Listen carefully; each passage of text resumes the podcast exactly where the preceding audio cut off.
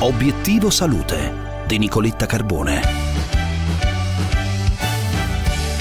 Buone nuove dalla ricerca, un team di ricercatori europei ha sviluppato un nuovo anticorpo monoclonale in grado di proteggere dalle varianti di SARS-CoV-2. In linea con noi il professor Fausto Baldanti, responsabile del laboratorio di virologia molecolare del Policlinico San Matteo di Pavia, che ha partecipato allo studio. Professore, buongiorno.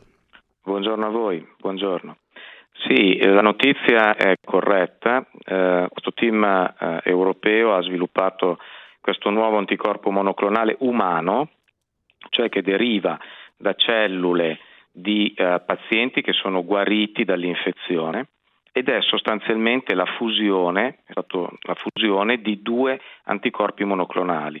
Quindi la caratteristica principale di questo anticorpo rispetto agli altri che, che abbiamo è che colpisce la proteina spike in due punti diversi simultaneamente eh, e questo eh, lo rende più efficace nei confronti, cioè molto potente ovviamente nell'inibire la, il virus, ma lo rende anche più efficace nei confronti delle varianti che possono presentare mutazioni proprio nella proteina spike.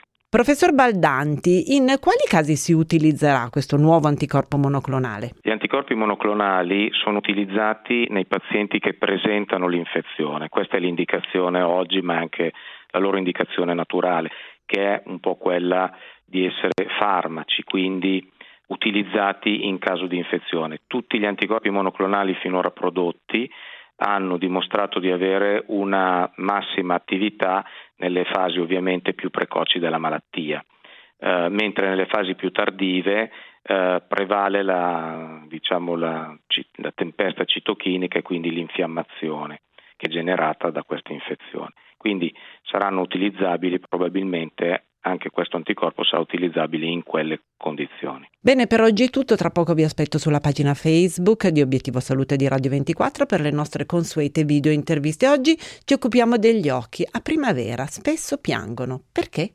A tra poco.